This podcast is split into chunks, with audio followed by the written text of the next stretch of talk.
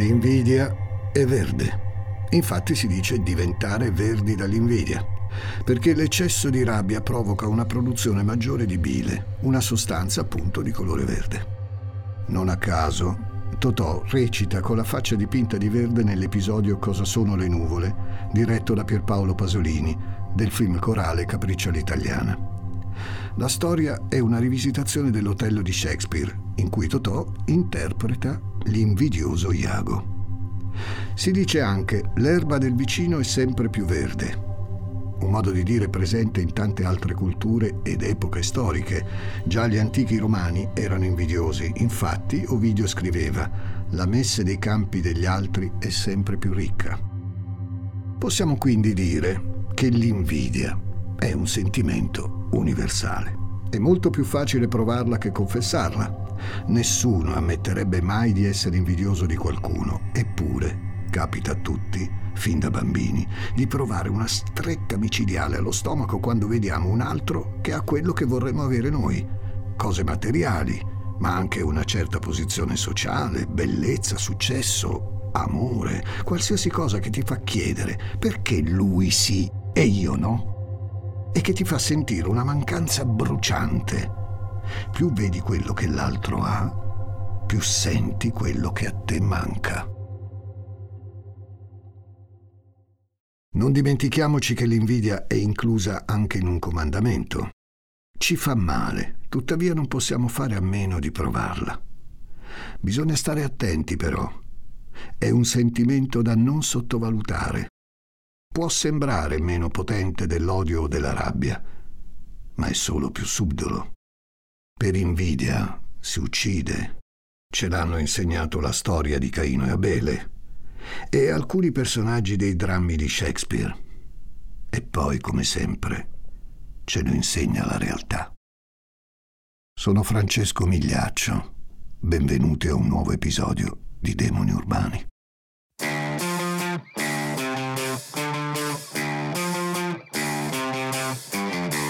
Gli ascoltabili presenta Demoni Urbani, il lato oscuro delle città.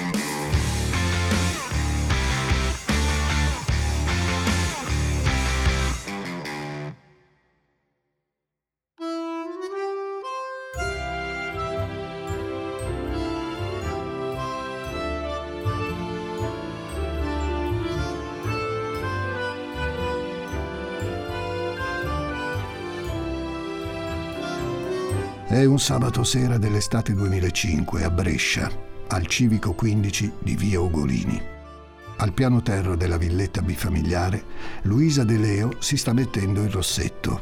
Ha scelto una tonalità accesa, un bel rosso fragola, lo stesso colore della gonna che indossa. Controlla il risultato. Le sta proprio bene. Il suo sguardo incontra nello specchio quello del marito, Aldo Donegani, 77 anni. Lui non può fare a meno di ammirarla. A 61 anni Luisa emana una sensualità matura, non ha niente da invidiare una bellezza più giovane e fresca. Aldo glielo dice quanto è bella, non si stanca mai di farlo e intanto finisce di abbottonarsi la camicia a maniche corte. L'uomo si dà una spruzzata di colonia, mentre Luisa allaccia il cinturino di un paio di zeppe, le sue preferite. Con quelle riesce a ballare tutta la notte senza distruggersi i piedi. Un'ultima occhiata allo specchio prima di uscire. Luisa spegne le luci nelle altre stanze. Aldo toglie la musica che avevano messo per prepararsi. L'uomo non resiste, la tira a sé e la bacia. Il colletto della camicia ora è pieno di tracce di rossetto, così come la sua faccia. Marito e moglie si guardano e scoppiano a ridere come due ragazzini. Gli amici li stanno già aspettando in balera meglio sbrigarsi. Prendono le chiavi di casa ed escono, continuando a ridacchiare.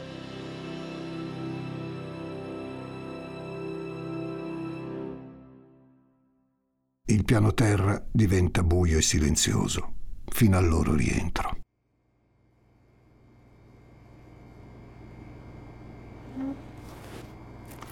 Al primo piano della villetta bifamiliare le luci sono spente già da qualche ora. L'unica accesa è una lampada da tavolo nella camera da letto e l'unico rumore che si sente è quello delle pagine di un libro che vengono sfogliate. Guglielmo Gatti passa il suo sabato sera come sempre, in compagnia di un'opera letteraria. Oggi ha scelto un classico di filosofia. La sua libreria è ben fornita. C'è un po' di tutto, testi scientifici, trattati storici, ci sono anche dei manuali universitari di ingegneria. Guglielmo è uno studente fuori corso al Politecnico. Il suo sabato sera, alla fine, non è molto diverso dagli altri giorni, che passa da solo, chiuso in casa, leggendo. Guglielmo interrompe la lettura quando sente riaprirsi la porta d'ingresso al piano terra. Si dirige verso la finestra e scosta la tenda quel tanto che basta per guardare due figure che camminano abbracciate verso il cancelletto. Cosa hanno da ridere? La gonna di Luisa è leggera, ondeggia a ogni passo sulle zeppe. Aldo sembra incapace di staccarsi dal corpo di lei. Guglielmo si sofferma ad osservarli per un attimo. Poi, con un gesto composto, richiude la tenda e abbassa del tutto la tapparella.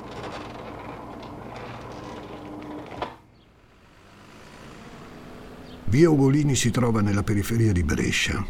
Stiamo parlando di una periferia molto benestante, come quella brianzola.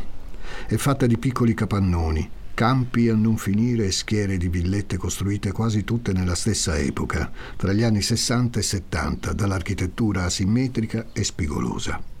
I due piani della villetta al civico 15 non potrebbero essere più diversi.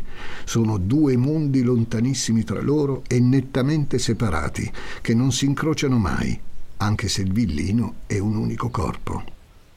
Al primo piano vive Guglielmo Gatti, 41 anni.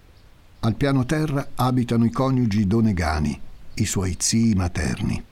Nel box di Gatti ci sono una bicicletta e una Fiat Punto Blu, che vengono usate molto raramente. Guglielmo non va mai da nessuna parte. Nel box dei Donegani ci sono due bici che usano spesso per spostarsi in città o per le gite fuori porta e le loro auto. La villetta bifamiliare ha un giardino diviso da una rete. Lo spazio del nipote è abbandonato a se stesso, un quadrato di erbacce desolante e spoglio.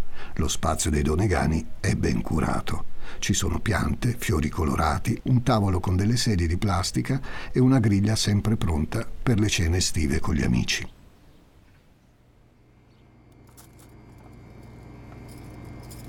Luisa apparecchia la tavola mentre Aldo cura la cottura della pasta. La donna sospira e gli lancia uno sguardo loquace, come per dire: Dovremmo invitarlo a pranzo? Sì, sarebbe la cosa più giusta da fare.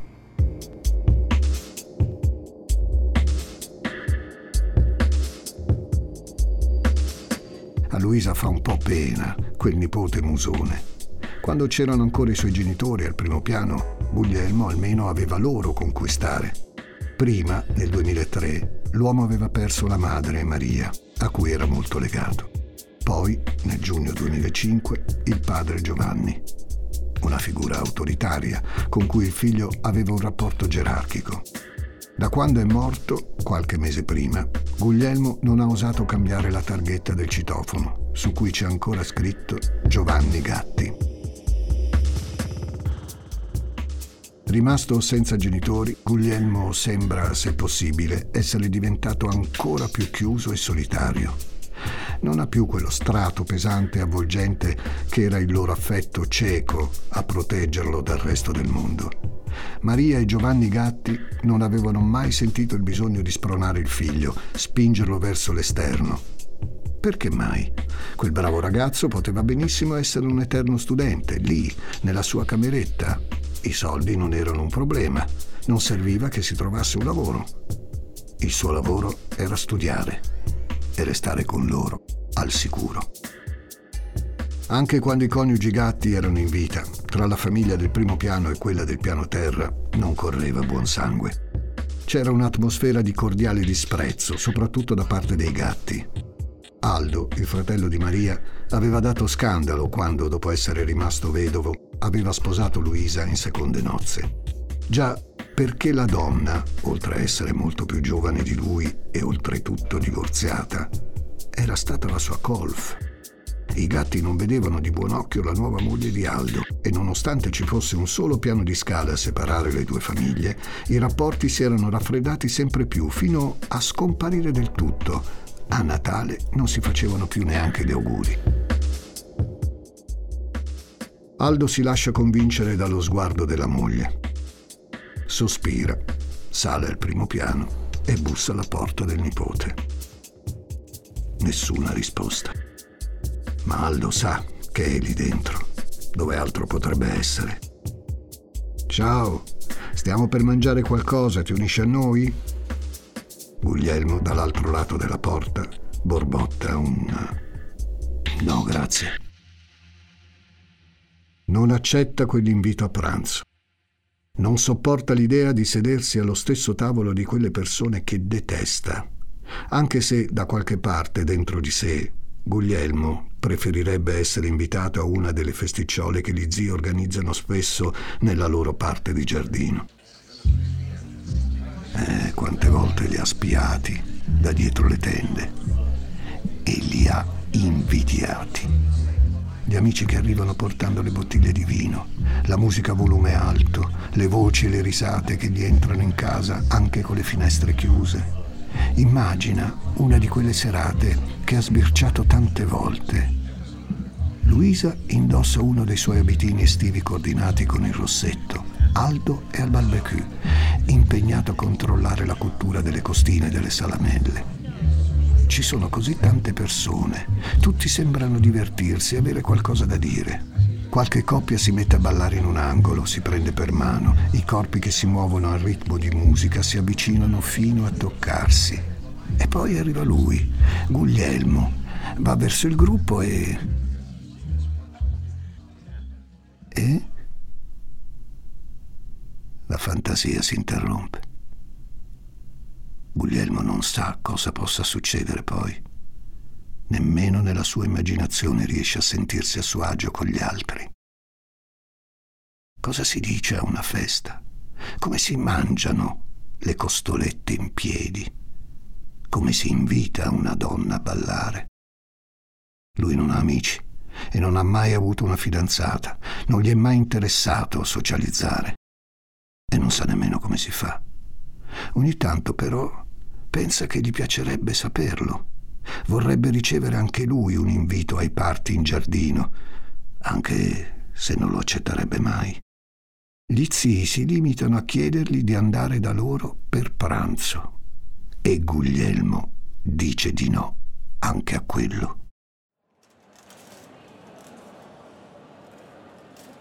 La mattina di sabato 30 luglio 2005 Luisa e Aldo fanno la spesa nel loro supermercato di fiducia. Gli servono dell'affettato e qualche altra cosa, in vista di lunedì, quando avranno un ospite. Conviene prendere tutto adesso. Hanno da fare nel weekend. Nonostante lei sia casalinga e lui pensionato, entrambi sono molto attivi e pieni di impegni. Luisa ogni giovedì ha il turno come volontaria al bar dell'oratorio. Il venerdì sera, di solito, invitano gli amici a cena o vanno a ballare per locali. Il sabato, specie col bel tempo, amano camminare e fare escursioni in montagna. E la domenica c'è l'appuntamento fisso con Don Faustino e la messa nella chiesa di Sant'Antonio. Poi la passione per i viaggi, per il mare. Aldo e Luisa non stanno mai fermi, sono pieni di vita e adorano uno la compagnia dell'altro, anche dopo vent'anni di matrimonio. Non sono una di quelle coppie di mezza età che ormai si sopporta a malapena e che sta insieme per abitudine. No, loro si amano davvero, si desiderano ancora e non si fanno alcun problema a mostrarlo in pubblico. Una coppia come Luisa e Aldo Donegani non puoi non averla notata se vivi nel quartiere.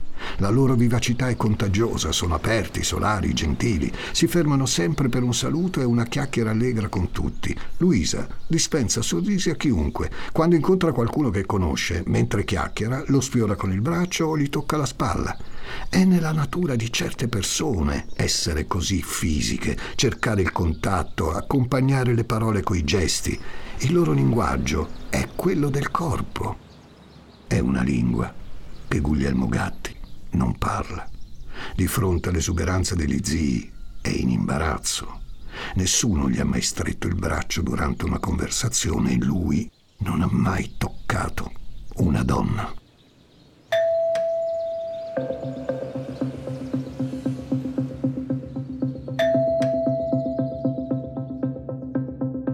Lunedì 1 agosto il campanello dei Donegani suona vuoto. Luciano De Leo, il nipote di Luisa, allunga lo sguardo verso il giardinetto e le finestre del piano terra. È lui l'ospite che aspettavano gli zii. È venuto apposta a trovarli dalle Marche, dove vive. Prova al primo piano, ma sulla porta d'ingresso trova solo un biglietto. Torno alle 17.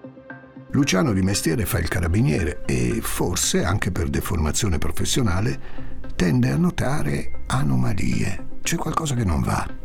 I donegani sono sì dei tipi esuberanti, sempre in giro, ma non è da loro mancare agli appuntamenti. Luciano De Leo aspetta qualche minuto, fa il giro della casa, cerca di guardare all'interno delle finestre, invano. Così allerta le forze dell'ordine e chiama i vigili del fuoco per far aprire la porta di casa Donegani. Quando entrano nell'abitazione, tutto è perfettamente in ordine. Nessun segno di effrazione, nessun oggetto mancante. Anche le auto e le bici sono al loro posto, in garage. Come se la coppia fosse semplicemente uscita per una passeggiata a piedi e non fosse ancora rientrata. Luciano non può ancora saperlo, ma quello con lui non è l'unico appuntamento a cui i Donegani non si sono presentati. Nel fine settimana non sono andati alla cena che avevano in programma da un amico, senza neppure avvisare. E domenica i loro soliti posti sulle panche della chiesa di Sant'Antonio erano rimasti vuoti. A guardare bene, in casa dei Donegani c'è qualcosa che manca. La spesa del sabato mattina che avevano fatto in previsione dell'arrivo di Luciano. Non ce n'è traccia né in frigorifero, né nella dispensa, né nella spazzatura. Nel frattempo si fanno le 17 e, come promesso dal biglietto sulla porta, Guglielmo rientra. Gli chiedono se abbia notizie di Aldo e Luisa. Gatti risponde di non vederli da qualche giorno. Lui del resto si fa gli affari suoi al primo piano. Non gli interessa o lo riguarda quello che succede al piano terra.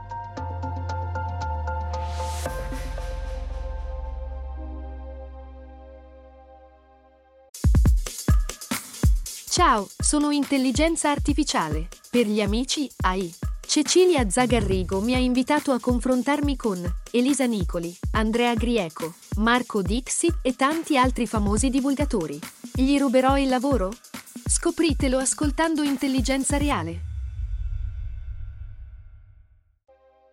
In seguito alla segnalazione del nipote Luciano, scatta l'allarme per la scomparsa dei coniugi Donegani e partono le indagini. Tra le principali ipotesi degli inquirenti ci sono quelle di un allontanamento volontario e di un incidente. Alde Luisa, l'abbiamo visto, facevano spesso delle brevi escursioni lungo i sentieri di montagna della zona. Potrebbe essergli successo qualcosa lì? L'altra ipotesi è bizzarra, ma non impossibile. Forse un colpo di testa, una fuga improvvisa per una vacanza romantica. In fondo, a quei due lì, la voglia di mattate non mancava. C'è anche la testimonianza di un loro amico a cui Aldo aveva fatto una confidenza tempo prima. Con quel suo modo di fare scherzoso per cui non capisci mai quando fa sul serio e quando no, Aldo gli aveva detto che si chiedeva come sarebbe stato andarsene lontano così, da un giorno all'altro, senza avvisare nessuno. Tutti che vengono a cercarti, i giornali che si inventano titoli assurdi su di te. Ci sarebbe da divertirsi. L'agosto italiano del 2005 continua a scorrere pigro e assolato sulle note di Estate, la hit dei Negramaro, ospiti fissi in tv al Festival Bar. Passa anche Ferragosto, tra i bagni al mare e le grigliate in spiaggia. Al piano terra di via Ugolini 15 però non c'è nessuna festa. Il giardino della villetta è stranamente silenzioso quest'anno. Sul tavolo non c'è la tovaglia cerata e le sedie di plastica sono rimaste lì, inutilizzate. Nelle ultime due settimane le zone e i percorsi che i donegani battevano solitamente nelle loro gite erano stati passati al setaccio dalle unità cinofile senza risultato. Nessuna novità, neanche sul fronte alla pista dell'allontanamento volontario. Niente movimenti bancari e nessun avvistamento di Aldo e Luisa. Per i media è già il giallo dell'estate. Dalla televisione non si aspetta altro che un aggiornamento sulla sorte della brillante coppia bresciana. Guglielmo Gatti in queste settimane viene interrogato come persona informata sui fatti. Dice di non sapere nulla in merito alla scomparsa dei Donegani e che quando andavano in vacanza di solito lasciavano le chiavi a qualcuno per innaffiare le piante e ritirare la posta, ma questa volta non era successo. Gatti appare anche in qualche telegiornale. Appoggiandosi con la mano al cancelletto d'ingresso della villetta, risponde pacatamente alle domande dei giornalisti in volto non dimostra i suoi 41 anni. Ha una faccia paffuta e levigata, senza traccia di barba, come quella di un bambinone. I capelli sono portati con la riga di lato e ben impomatati. Lo sguardo è placido. È lo sguardo di chi non farebbe male a una mosca. Si esprime bene, da uomo colto e istruito qual è. Si dichiara preoccupato dall'improvvisa sparizione degli zii, anche se il suo tono di voce e il suo corpo non sembrano rispecchiare quello che dice. È molto controllato, mentre col braccio continua a reggersi ben saldo al cancello, come se fosse un'ancora che lo tiene al sicuro, che segna il limite tra lui e il resto del mondo fuori dal 15 di via Ugolini. Si stacca da lì solo per mostrare ai giornalisti una foto della coppia. Prende una grande cornice da cui Luisa e Aldo sorridono. Sono al mare, su una barca a vela. Posano stretti in un abbraccio, i vestiti sui toni del blu e del bianco esaltano la loro bella bronzatura. Sembrano affiatati e felici in quel momento. Felici da fare invidia.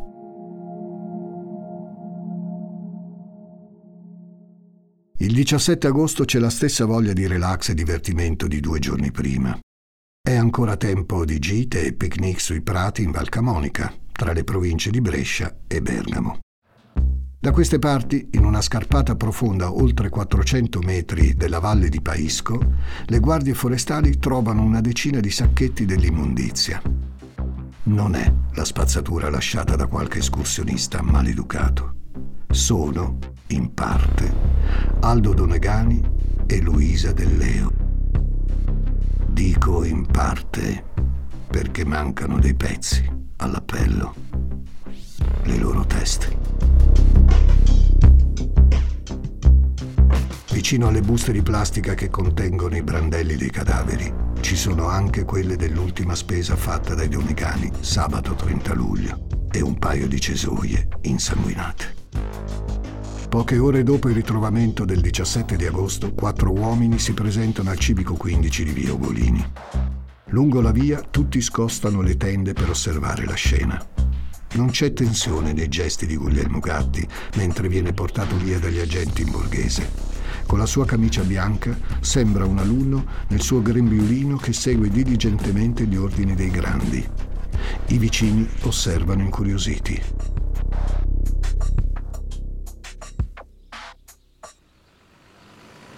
Tra le villette di via Ugolini, case di famiglia per lo più, ci si conosce tutti, o quasi. Intervistati dai giornalisti, gli abitanti della via non hanno che parole d'affetto per i Donegani. È stato uno shock la loro scomparsa. E il nipote? Cosa hanno da dire su di lui? Una vicina di casa risponde così a un giornalista. Non gli ho mai parlato e sono nove anni e mezzo che vivo qui. Forse l'ho incrociato qualche volta per strada.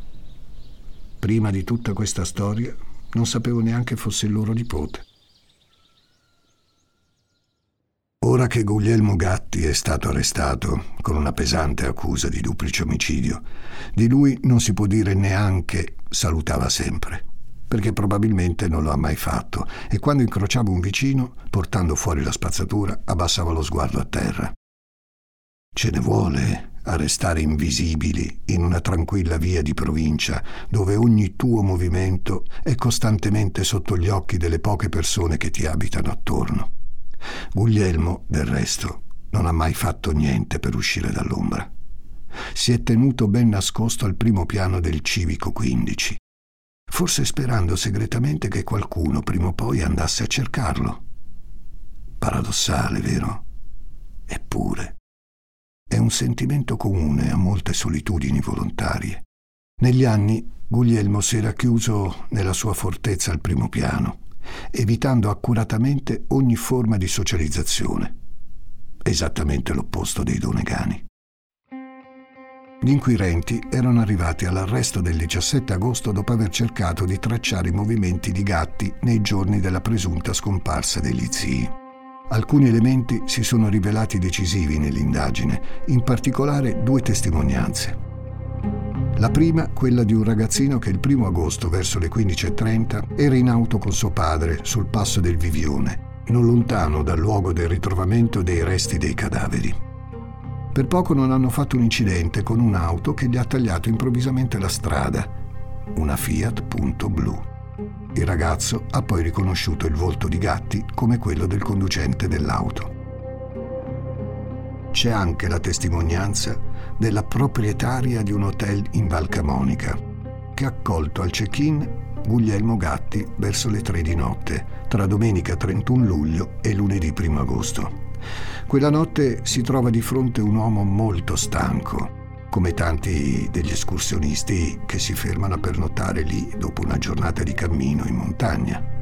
Guglielmo, più probabilmente, è affaticato dall'attività di smembramento dal trasporto per i sentieri e dall'occultamento giù per un dirupo dei corpi degli zii. Quante cose fuori dalla sua routine che ha fatto quel giorno e non è ancora finita. È probabile che quella notte sia la prima che in 41 anni passa fuori dalla sua casa e dal suo letto. Ci sono l'ansia e la preoccupazione per la nuova esperienza, ma c'è anche una dose di eccitazione in Guglielmo. Ripensa alla giornata appena trascorsa. In fondo, una vita da invisibile ha i suoi vantaggi. Nessuno scoprirà quello che ha fatto perché nessuno si accorge di lui. Nessuno, come sempre, verrà a cercarlo. Poi c'è il garage di Guglielmo, proprio accanto a quello degli zii. Il box risulta immacolato alla prima ispezione ed emana un forte odore di candeggina, tanto forte da risultare sospetto. Non servono tracce ematiche evidenti per sapere se in quel posto è stato versato del sangue. C'è il luminol. Dopo aver spruzzato il reagente chimico sulle pareti e sul pavimento, la polizia scientifica spegne la luce Tutta la stanza risplende come un Luna Park. Brilla di luce azzurra e luccichi sui muri arrivano fino a un metro e mezzo di altezza. Gli inquirenti inizialmente pensano di essere di fronte a un falso positivo.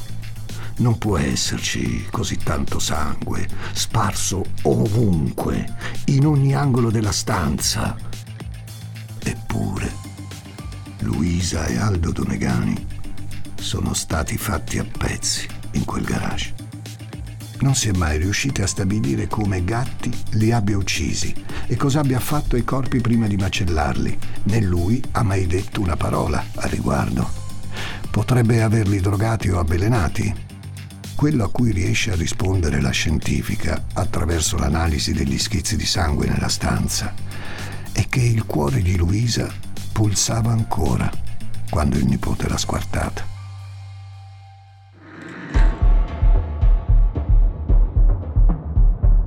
La presenza di un misto di sangue umano sotto al lavello, attribuibile a quello di Luisa De Leo e di Aldo Donegani, ci dice che i due sono stati fatti a pezzi nel lavatoio.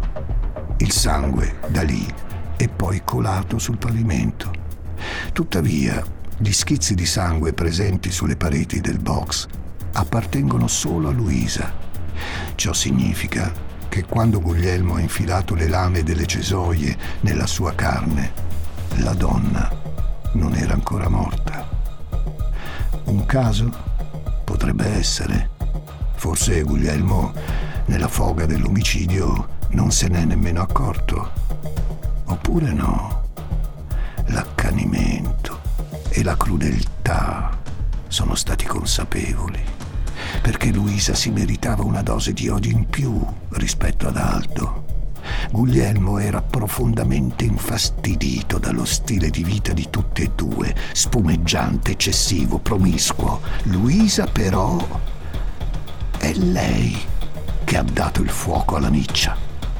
Con quel suo essere così sfacciatamente disponibile, aperta e poi bella, raggiante, attraente. Tutto il contrario di Guglielmo. Lui non concepisce il suo modo di fare, lo detesta lo giudica e allo stesso tempo ne è attratto. Più desidera essere come lei, più si rende conto di non esserne in grado, più la odia. Gli fa ribrezzo quando la intravede dalla finestra. Eppure resta a osservarla. Eccola lì, tutta sorrisi e abbracci, a suo agio col suo corpo con quello degli altri. Sì, Luisa si meritava una fine più cruenta di quella di Aldo.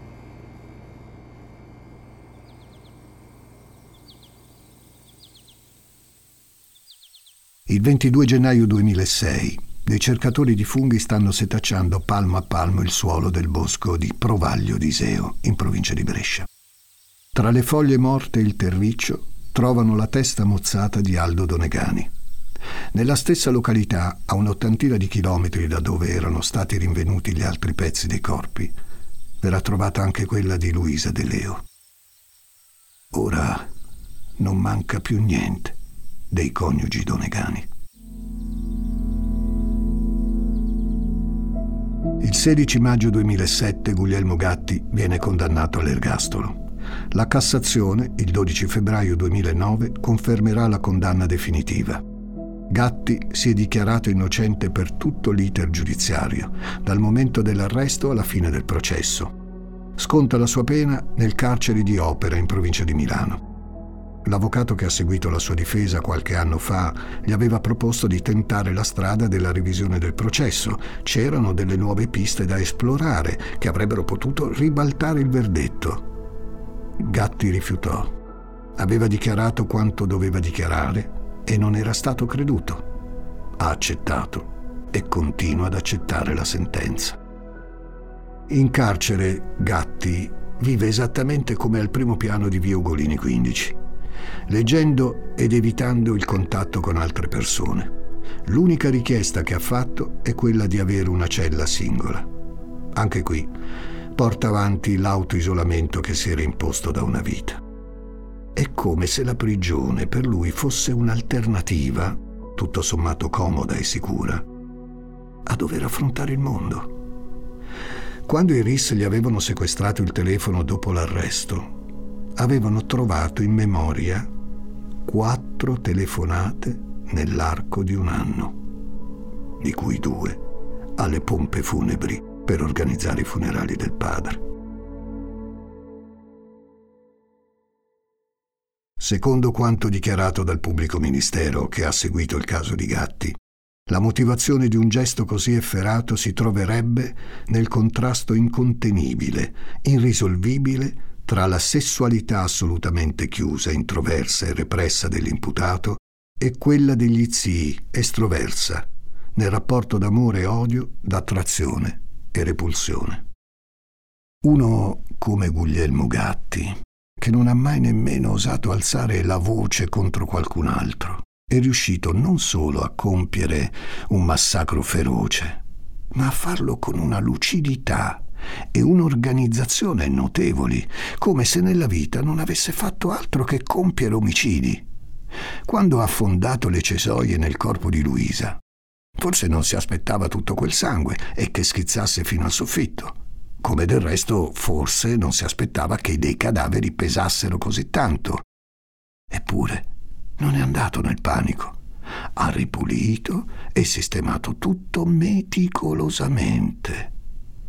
La razionalità convive con la follia omicidia di gatti. Il suo era un piano ben orchestrato, Se le indagini non fossero state così veloci, la strada che porta al Vivione sarebbe stata chiusa e ci avrebbero pensato gli animali selvatici a far sparire i resti dei donegani. Ma a sconvolgere i suoi piani c'era stato anche l'arrivo dell'altro nipote, Luciano De Leo, che non aveva previsto. All'inizio di questo episodio vi ho parlato dell'invidia. Spesso questo sentimento porta in sé una grande ostilità verso l'altro e il desiderio di danneggiarlo, privandolo proprio di ciò che lo rende invidiabile. Nel caso di Luisa e Aldo, della loro stessa vita. Probabilmente era stata la morte del padre a scatenare uno scompenso insanabile in Guglielmo e aggravare il rancore verso gli zii. Con la scomparsa di tutti e due i genitori, l'uomo era rimasto senza protezione e senza gli strumenti per affrontare il mondo fuori dalla villetta di Via Ugolini. Quel mondo che lo lasciava indifferente e allo stesso tempo lo attraeva. Quel mondo in cui si sentiva a disagio, in cui i donegani invece si muovevano benissimo.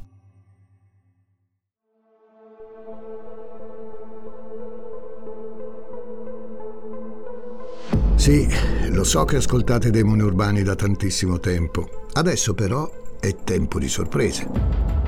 Demoni Urbani, oltre che podcast, potrete ascoltarlo e anche vederlo live.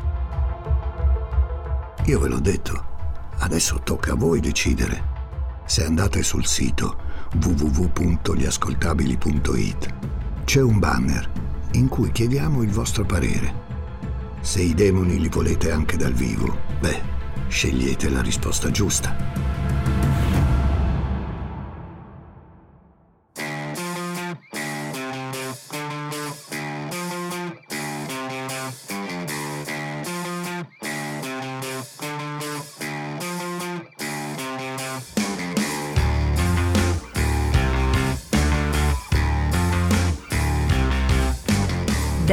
Urbani è una serie originale degli ascoltabili a cura di Gianluca Chinnici e Giuseppe Paternò Raddusa, condotta da Francesco Migliaccio. Questa puntata è stata scritta da Elettra Sofia Mauri, editing e sound design di Francesco Campeotto e Alessandro Levrini, prodotto da Giacomo Zito e Ilaria Villani in esclusiva per Spotify.